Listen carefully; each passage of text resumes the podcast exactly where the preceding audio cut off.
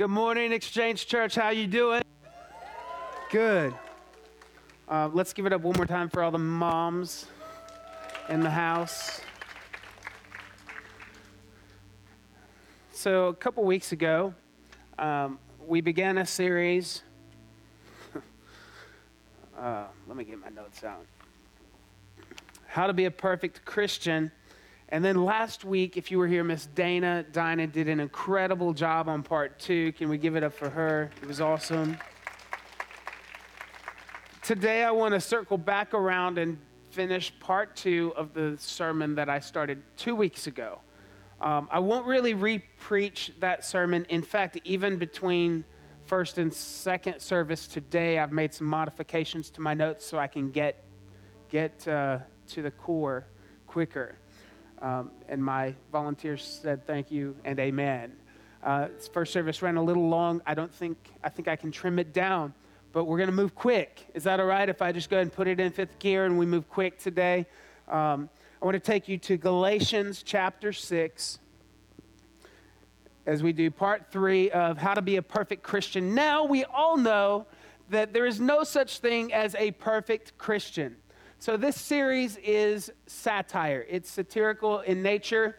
And I'm going to give you the point for the sermon, and we're all going to give a good laugh because we know that it is not even possible for us to be perfect, right? But the point today is a perfect Christian conforms to man made standards of the Christian faith. We know that's not true. And to prove that, I want to take you to Galatians chapter 6 Verses 11 through 18 is my text. I'm going to trim that to 11 through 13. See what large letters I use as I write to you with my own hand.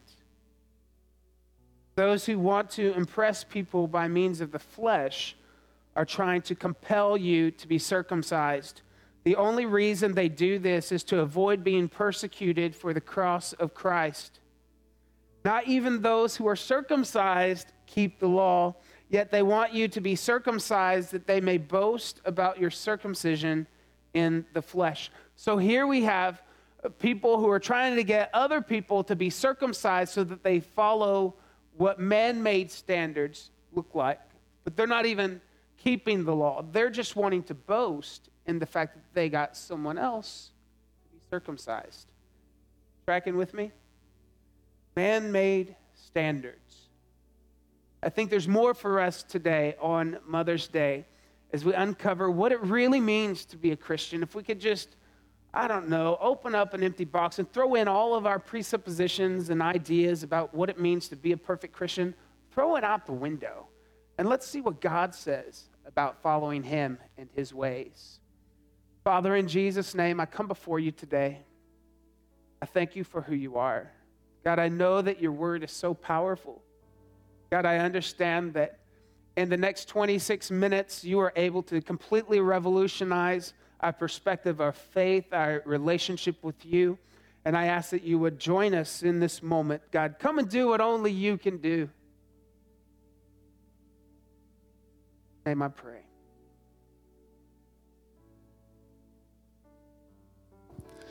All right, I'm to try. I have a, I, I'm to be juggling a lot of things, so I'll try to juggle this microphone as well. I may go old school Pentecostal and just chunk the mic and yell, if that's okay. Uh, I don't know. We'll see how the Spirit moves me today. Uh, but anyway, I am excited to just go through the first sermon very briefly with you. Um, there were a couple of ideas that we talked about, and I want to reintroduce those to you. I'm not going to preach the whole sermon because many of you were here two weeks ago. And if you weren't, you can go online and you can listen to it to get caught up there were a few ingredients. Remember, we started making some stew two weeks ago. There were a couple of ingredients that I put into the pot. Um, one of them was this notion of sanctification. Look at your neighbor and say, sanctification. Sanctification. Sanctification. It's a big religious word that basically means we're all in progress, Murphy, right? Isn't, isn't that good that we're all in progress? I, I thank God that The moment I said yes to Jesus wasn't the last of my growth in Him. Day by day, precept upon precept, line upon line, I continue to look more like Christ. And my wife is very grateful for that. Right? And same with you. Now, in the moment that you said yes to Jesus, something instantaneous happened. You became what we call born again, meaning when you said, Jesus, I want you to lead my life, I want you to be Lord of my life, in, in an instant, you became a son or a daughter of Christ. In an instant, your eternity was changed. In an instant, you put on the robe of righteousness not because of what we've done, but because of what Jesus has won for us. In an instant, when God looks at us, He doesn't see our sin, our past, our faults, our failures, our inconsistencies, our addictions, our histories, none of that. He doesn't read our credit report, He sees Jesus in an instant. Uh, unfortunately, there's this other word that's not a fun word. It's called sanctification meaning you and I are conformed to the image of Christ through process. In an instant, our salvation was won. It's like one and done. But through process, our old habits, our old patterns, our old thinking uh, frameworks begin to get demolished and destroyed as we build them up in Christ. So, sanctification, can we at least all agree in this term sanctification? Some people don't. Some people that love Jesus don't actually believe in the concept of sanctification. But we do here. And I think that it's pretty evident in Scripture, and it's pretty evident in my life and your life that sanctification works and it's a process. The second ingredient, uh, I don't remember, I think I said this was like onion powder, maybe. Um, this second ingredient is spirit soul, and body. Many of us, uh, and you can totally disagree with me on this, it's, it's okay. I, I want to present it to you because for me, it has some pretty huge um, benefits to believe what I believe Scripture to say. Um, but many times we grow up with a trichotomy view that that is we are spirit soul and body. Three parts spirit soul body. We used to believe that. Bible scholars used to believe that. It's, you would be hard pressed today to find a bible scholar that actually believes that. Now more views go to the dichotomy perspective. I know it's a really boring word but the basic thing is soul and spirit in scripture is used interchangeably so the scripture will use the word spirit in some places and then soul in other places. And it really just means the hidden part of us, right? The thing that other people can't see our thoughts, our emotions, our will. And you can still hold on to the trichotomy view if you want. That's perfectly fine. I'm not even going to call you wrong today. You can, you can believe that. That's okay. I, I just get excited with the fact that we are so much part of Christ in the spirit realm and in the soul that when there is a change in the spirit realm, it can't help but impact our soul. It can't help but change our perspective. It can't help but change our emotion. I've known too many Christians in my lifetime who say they have encounters with Jesus, but they still gossip.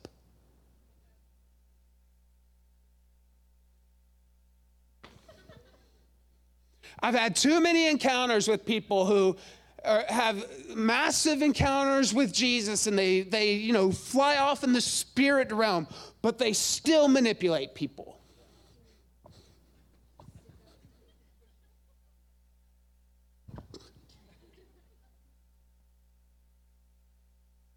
I know too many people who, that might be too far. That's this is wisdom right now. I'm going to roll back. Thank you, baby. What I'm saying is, I love this notion because the word says we are hidden in Christ. All of the things you can't see about me are completely inside of Christ. and He is completely inside of all of the unseen parts of me. And that's exciting because it's really easy in a trichotomous view for me to separate my relation, my spirituality from my depression and anxiety and anger and unforgiveness and addictions. Are you with me? But when we combine them, all the unseen parts of me are surrendered to Jesus Christ, the one who conquered it all. But we also have this thing called the body. I know you see mine. you see lots of mine, right? We have this physical body, and this is exciting to me. Right now, I am standing up here as three parts, by the way. I know I'm, I'm saying I believe in dichotomy. I am spirit slash soul, one or the other, whatever you want to call it. It's one and the same. It's all of the things you can't see and my body. But there is a third part right here on this platform, and it is called Holy Spirit. Holy Spirit, the, the same Holy Spirit that hovered over the foundations of the earth whenever it was created, resides literally inside of me.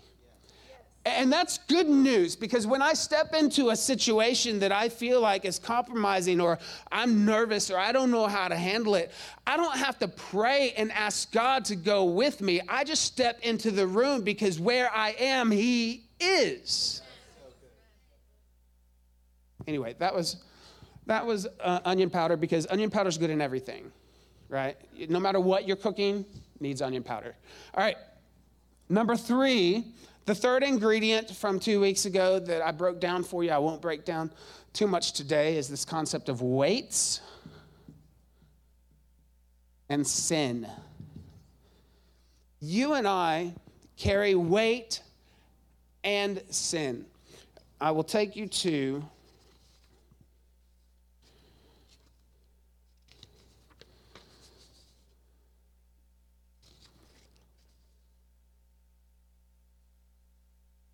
How's the weather? I'm going to take you to Hebrews 12 1.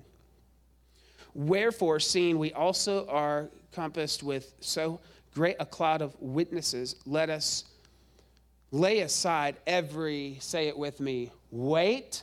One more time. Weight. One more time for the people in the back. Weight. Let's lay aside every weight and the which doth so easily beset us, and let us run with patience, perseverance, the race that is set before us. So clearly, church, we can carry weights and sin. Two different things.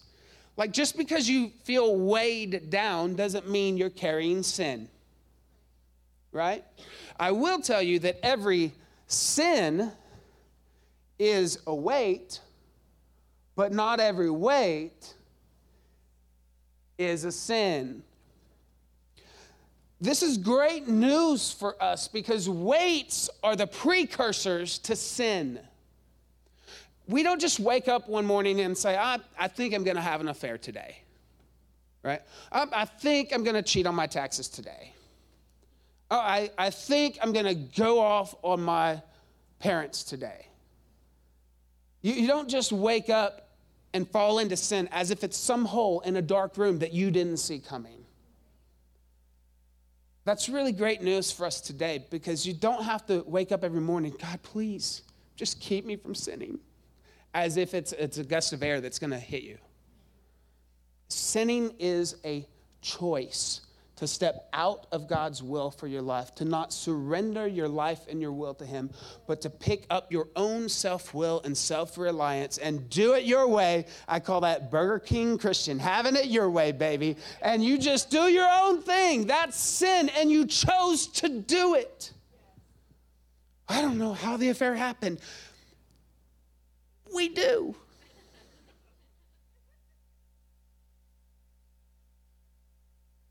We really do.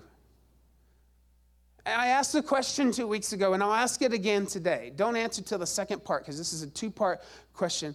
How many of us here today ever said before, God, I promise I will never, ever do blank again? However, you have done blank again. How many of us have ever made that promise to God? God, if you just get me out of this jail cell, I promise I will never do blank again. God, if you just let this refund on taxes to go through, I promise I will never mess with the numbers again. God, if you if you just don't let the teachers call home, I promise.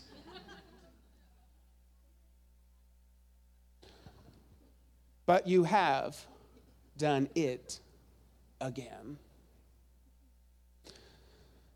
I've been there. And I know you meant it. I know in that, in that moment you meant it. it. It was a moment of clarity and you knew it was wrong. You knew it wasn't God's highest and best for you. And with all that was within you, you never wanted to do it again. I get it. You weren't lying. You weren't creating a mask so that your spouse would keep loving you. You meant it. Some of us here today are holding secrets right now that your family doesn't even know about. And you keep trying to bargain with God. God, I promise I won't go to that website again. But you have gone to it again.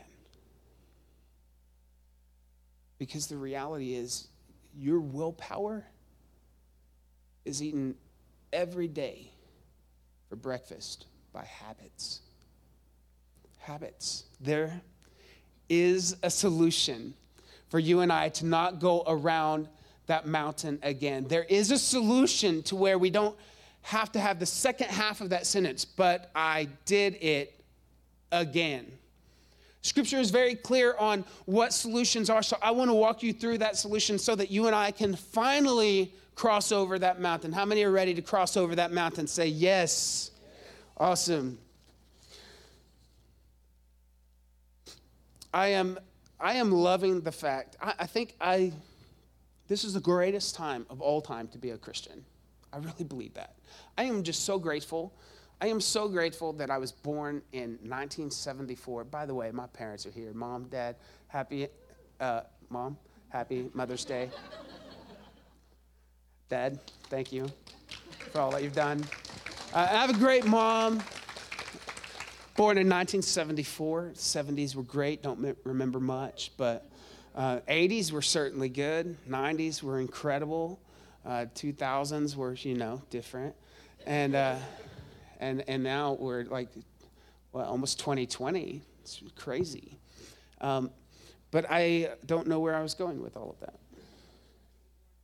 Oh, yeah, it's the greatest time to be, it is the greatest time to be a Christian. And I'll tell you why. We can look around in every area of culture and society right now, and we can see echoes of God that we've never been able to see in generations before. I'll give you a couple of examples. Uh, in the corporate world, right now, this really hot buzzword, it's this thing called servant leadership. Right? Used to is how to be a great leader, how to lead your organization, corporate excellence, all of that. Now, all of a sudden, these gurus, these coaches come along and say, hey, guys, the way we really build business is all you upper level management people, be a servant leader as if that's something new. I'm like, um, like Jesus kind of talked about that. But I love the fact that God is allowing his principles to infiltrate culture like that.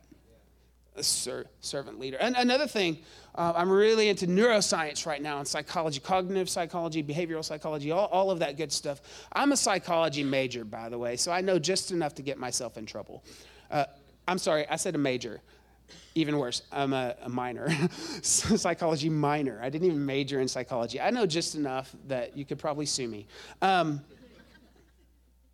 but I love that neuroscience is backing up so much of Scripture. I'm reading some of these articles that are coming out. For, for example, one article I read just a couple of weeks ago said that complaining literally creates brain damage. Think about that at your Mother's Day lunch today. Complaining literally rewires your brain and creates brain damage. On the flip side of that, being grateful, having gratitude. You know, this whole, I don't know, it's kind of hip to say it but not live it, like I'm blessed by everything, entitled to nothing. Having gratitude performs brain surgery and makes you a healthier person. Like God's word has said that for generations now. And the psychology world is just now picking up on it. Behavior modification. Same thing. They're saying things that Scripture has said. So I want to take you to Scripture, but I want to use, uh, go through the route of neuroscience. Is that okay if we have a little bit of science today? Because science echoes God for sure. Um, so, how do we change? How do we change and not go through that mountain again?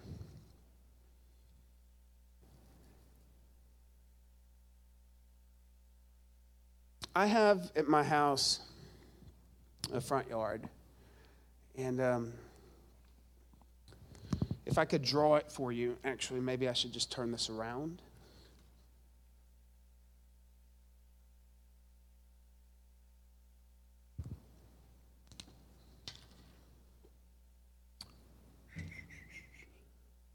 This is the road. This is the road. This is the driveway. This is where, this is where um, I park.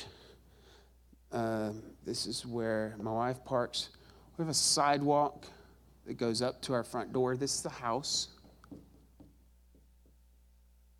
So um, to get to my to get to my front door, you walk up the driveway on the sidewalk, and then to the house is is the front door. Right? How many? This makes sense.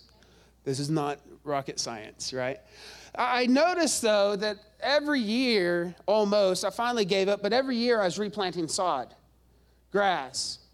Where do you think I'm replanting grass?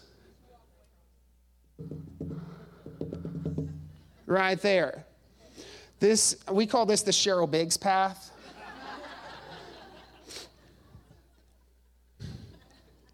Is she in here? Thank you, Jesus.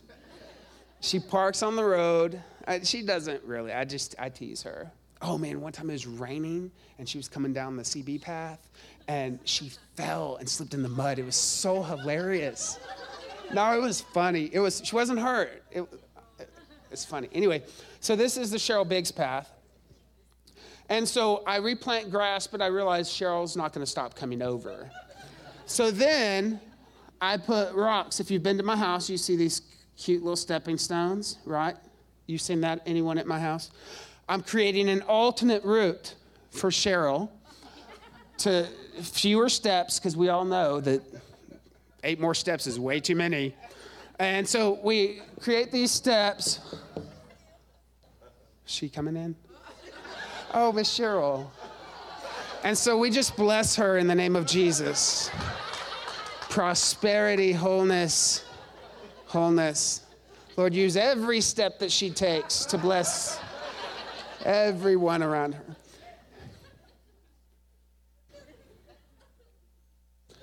So is in our lives.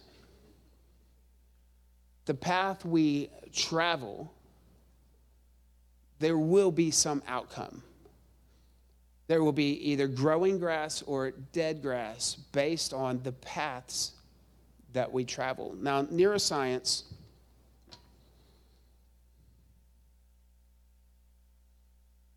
can actually be studied now in a way that it could not have been before. So we can have MRIs done of our brain. We could have EEGs of our brain. Did you know there's a place in Austin? I, I want to have this done actually. Um, there's a place in Austin that they can scan your brain and they can see what parts of your brain are functioning, communicating properly, which ones are not. Um, they can identify trauma to your brain. So, from birth all the way up to your current age, trauma in your brain that has shut down and is now not communicating um, with your prefrontal cortex or whatever other parts of your brain. And it's just, it's really quite amazing that we can see the quality of our brain. Did you know that praying actually makes your brain stronger? They have, they have taken brain scans of nuns who spend a ton of time in prayer, all the way from nuns in prayer to Pentecostals who spend time praying in tongues. And they said they see the same brain patterns and behavior emerge from those who pray a lot versus those who just say the God bless this food, nourish our body, amen. So that's right. We could actually do brain scans as you enter church to see who the real prayer warriors are of the exchange church because your brains have been changed. Sounds awful familiar to renewing of the mind, does it not?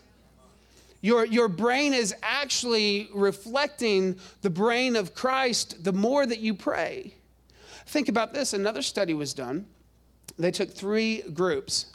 Oh, let me back up. This is a fun story. They, they took these monkeys and they taught the monkeys how to get peanuts with the thumb and the index finger. And the faster that they got picking up the peanuts with the thumb and the index finger, they were scanning the brain waves of monkeys. And the, the part of the brain that was responsible for the thumb and the index finger began to grow. Begin to grow. They, they noticed that um, the violinist who uses a certain hand, the part, you know, to do the quick movement versus the slow movement, the side of the brain that handles the slow movement does not grow as quick as the side that does this movement. They did another study where they, they divided the room up into three groups. And they took the first group and they said, I want you to practice exercising your pinky. So they gave them pinky exercises for 15 minutes a day. And over the course of several months, they found that the pinky got stronger. They had a, second group that did absolutely nothing. They didn't worry about the pinky, they were just kind of the test zero out group. Um, and then they had a third group that they said, I don't want you to exercise your pinky, but for 15 minutes a day, I want you to think about exercising your pinky. That's a hard task, isn't it? For 15 minutes, um, exercising my pinky. At the end of several months, they found that both groups, the group that physically exercised their pinky and the group that only thought about exercising their pinky showed significant increase in pinky strength. Exactly. Cancel your Gold's membership, baby. We don't ever have to work out again.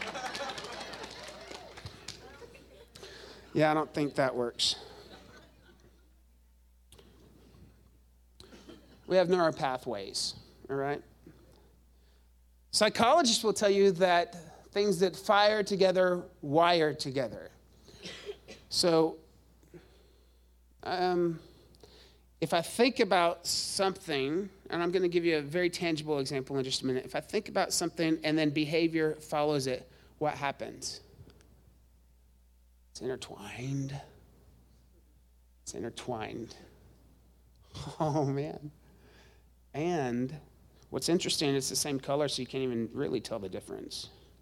I talked to someone, um, this, is, this is not a huge example, but it's one example. I talked to someone several months back. They had quit smoking, and they told me that they used to smoke whenever they drank coffee. And uh, when they decided to stop smoking, they actually could not enjoy coffee anymore. Interesting, huh? because things that fire together wire together. And it took several months uh, until this, this wiring was actually deconstructed in their body, physically, in their mind. They were able to pick coffee back up again. Because what happens is we have an A B. Maybe something happens, like drinking coffee and drinking coffee is tied immediately to what? Smoking cigarette for this person, right? Psychologists call this chunking. Behaviors are chunked together. The brain cannot read just coffee or just smoking. When you do one, you think of the other. It's, it's chunking. You want another example? This is an extreme example on Mother's Day. Can I give you an extreme example? We have in our culture a tragic event called um, pedophilia, where grown people are attracted to children sexually.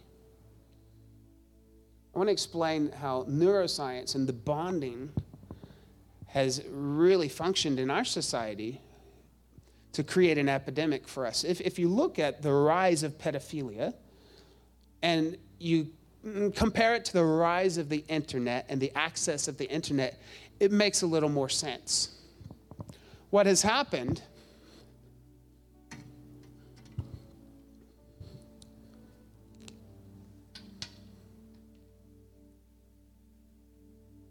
an 11 year old gains access to pornography.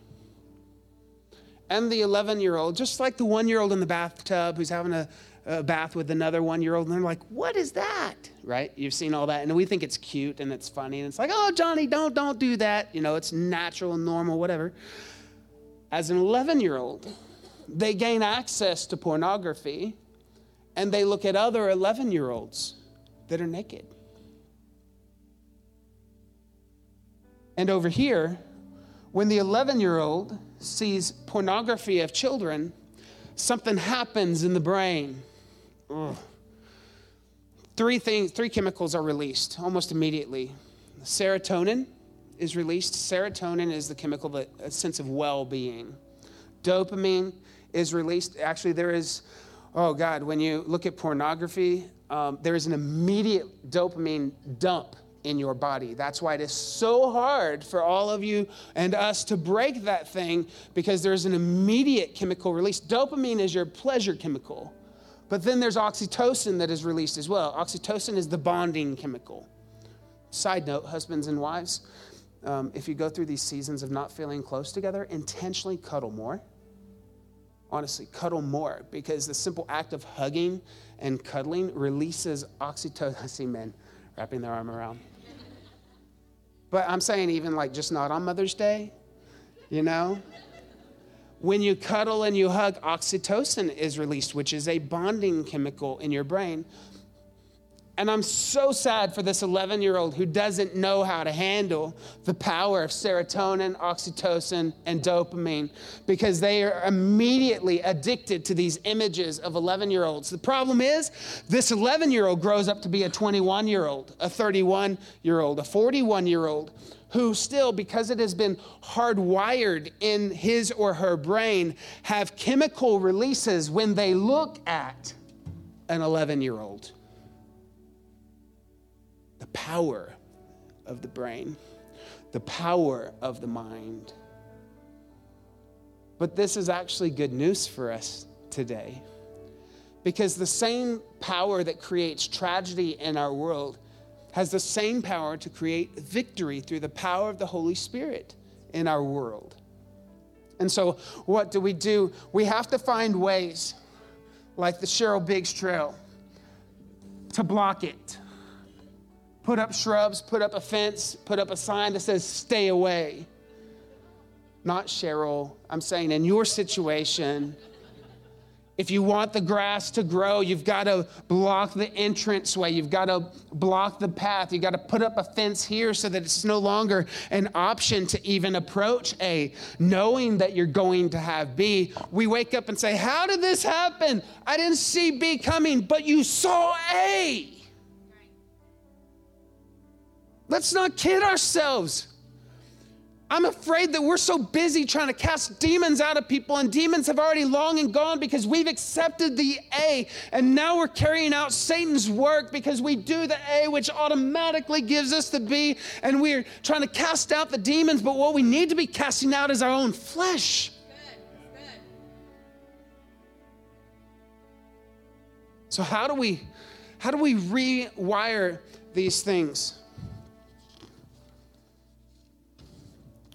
First of all, the neurons that fire together wire together. I, I didn't say this first service. I'm going to give you bonus material.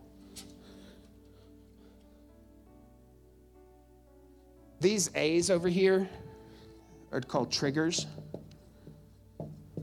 or cues. A trigger or a cue can be person, place, thing, or time. Person, place, thing, or time. That's why if you go to your old stomping grounds when you're in high school, suddenly you feel like a little kid again, right? Or, or you go to that grandparent's house that used to look down on you and never, your voice was never valued, and suddenly you walk into their home or into that city and you feel that small again.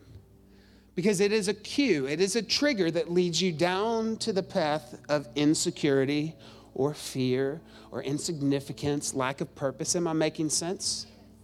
We have big triggers that you may not recognize. Carrie and I recognize, are getting better at recognizing it, but it's time time. There are events that can happen in your life, and then a year roll around and it's Christmas again, and you feel irritable, and you don't know why. Or you feel fear bubbling up and you don't know why. And then you look back at the calendar and you realize, you know what? Christmas Eve service last year was the day we found this out. Surprise!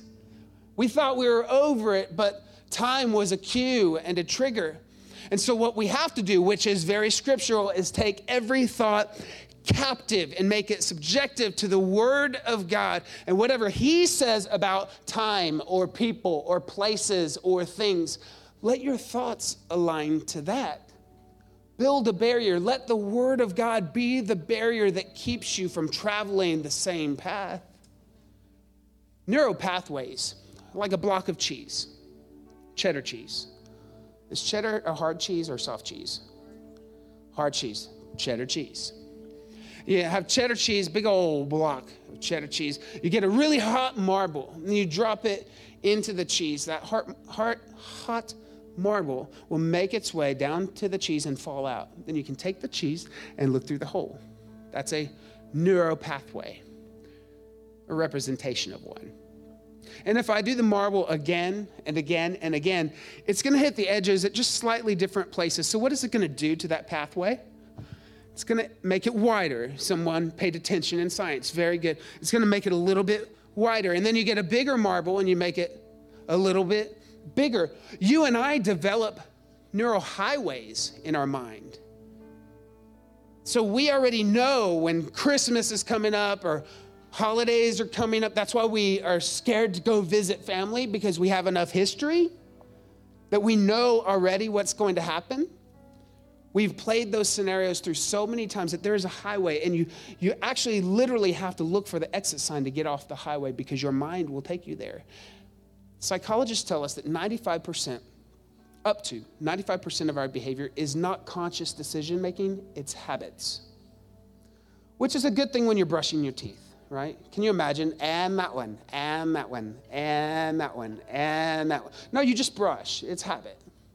Tying your shoe. Can you imagine every morning waking up, Ryan, and being like, okay, left over right, and under, and make a loop? No, it's habits. Most of our behaviors are habits. Here's the scary thing we humans have the capacity to build a habit after one exposure. You think one time won't matter? Oh, it does.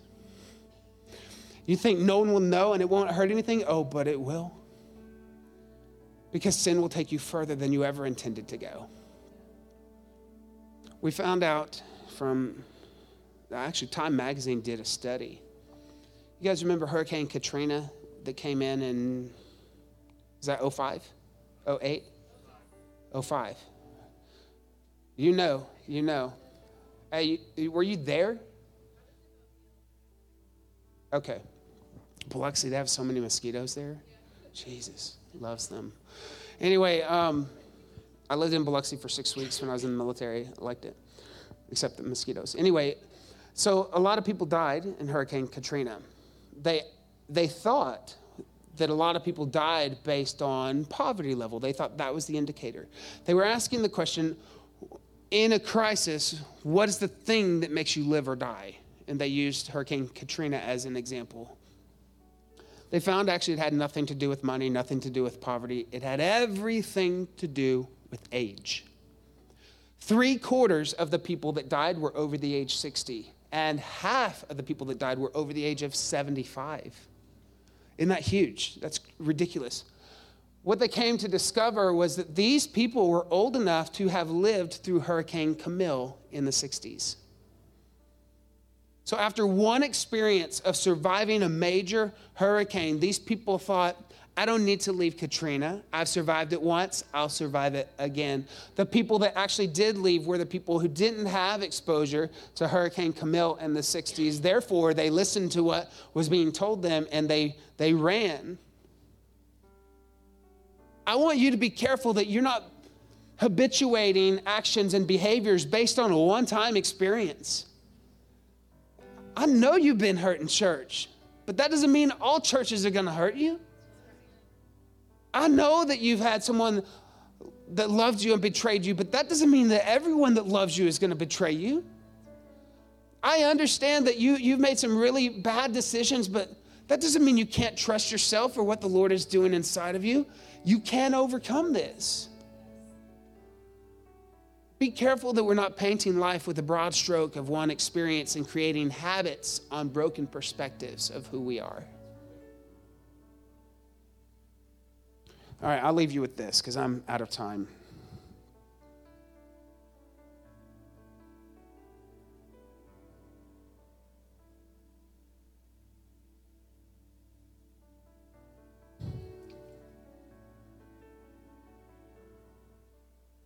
How do we,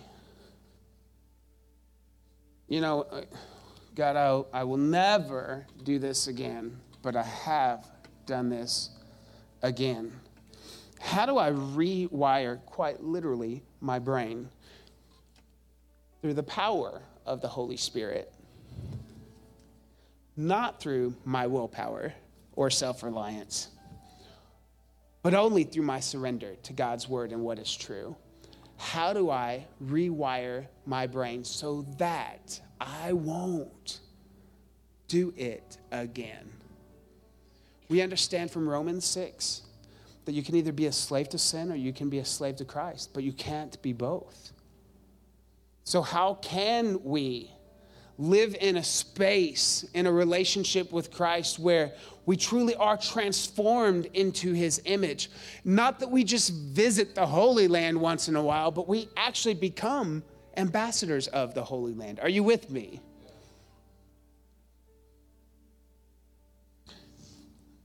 Anyone ever see the movie Titanic? It's a good movie, super long. An iceberg that's an iceberg. And then this is the water line, if we're taking a cross section. And then the iceberg is massive, right? Um, here's what we know the part that is visible on the iceberg above the water is only 10% of the iceberg. The density of ice is 90% that of water, which requires 90% of the ice to be under the water to support the 10% that's above the water. So, the things that you see in your life, the habits, the behaviors, the thinking patterns, the fights, the anxieties, the depression, do you know, you know all, all the, the, the stuff. God, I promise I won't do that again. It's being supported by and visible by 90% of the unseen inside of you. So, so what do we do here? If we want this to change, what, what do we do here? In here, we see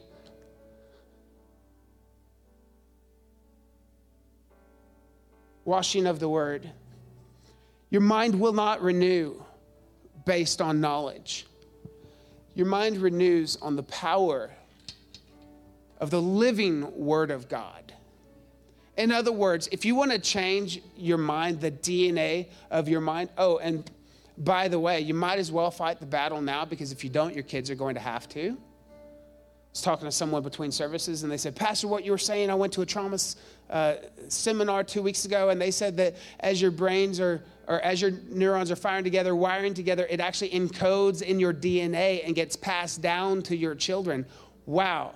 I don't know that that's true. That's what they heard at their seminar. I'm going to investigate it. But let me tell you, that brings a whole new thought process to this whole generational curse idea. Why don't we unwire some things so that our kids don't have to in generations to come? Why don't we fight battles that they won't have to fight? Give them bigger battles, exciting, fun battles to fight, and let us conquer these things by washing of the word. Galatians 5 22 through 23 tells us the fruit of the Spirit. Fruit of the Spirit is love, peace, forbearance, patience, right? All of these things. That's what's visible up here. We know that when sin begins in our life, or that moment that we're off, it doesn't start that moment that we say yes to the affair that moment that we say yes to the addiction, that moment that we scream and let anger ravish our heart. It didn't start that moment, it started days, weeks, months, years before when we suppressed the voice of the Holy Spirit in our life. You see, a weight and sin is very different. A weight is when we step into self reliance and we don't allow God to do what only He can do, and we don't surrender our will and our life to our Creator, and instead we pick up our own baggage. We choose to do it on our own. And those weights will always, always lead to sin. So you don't want to do that thing again? Start focusing on under the water. So, God, right now, in the name of Jesus, God, I thank you that we, we can look back and see where sin begins. We can look back and see where we're getting off track, where we have suppressed the Holy Spirit in our life. And God, it would be great if you would just show up and remove all of the stuff that we're dealing with. And you've done it before. I've seen you do it for others. But the reality is, more than not, you want us to partner with the process. You want us to wrestle with that should I do it? Should I not do it? Should I walk to the, the path on the driveway or should I just walk through the grass and ruin the grass? You want us to wrestle with those moments that we have to lean into you, to step beyond our own willpower, to step outside of our habits and allow you to transform us into your image. So, Father, we thank you for all that you're doing in our life. We know there's no such thing as a perfect Christian, but God, we choose not to be a stagnant one. In Jesus' name I pray. Let the church say, Amen. God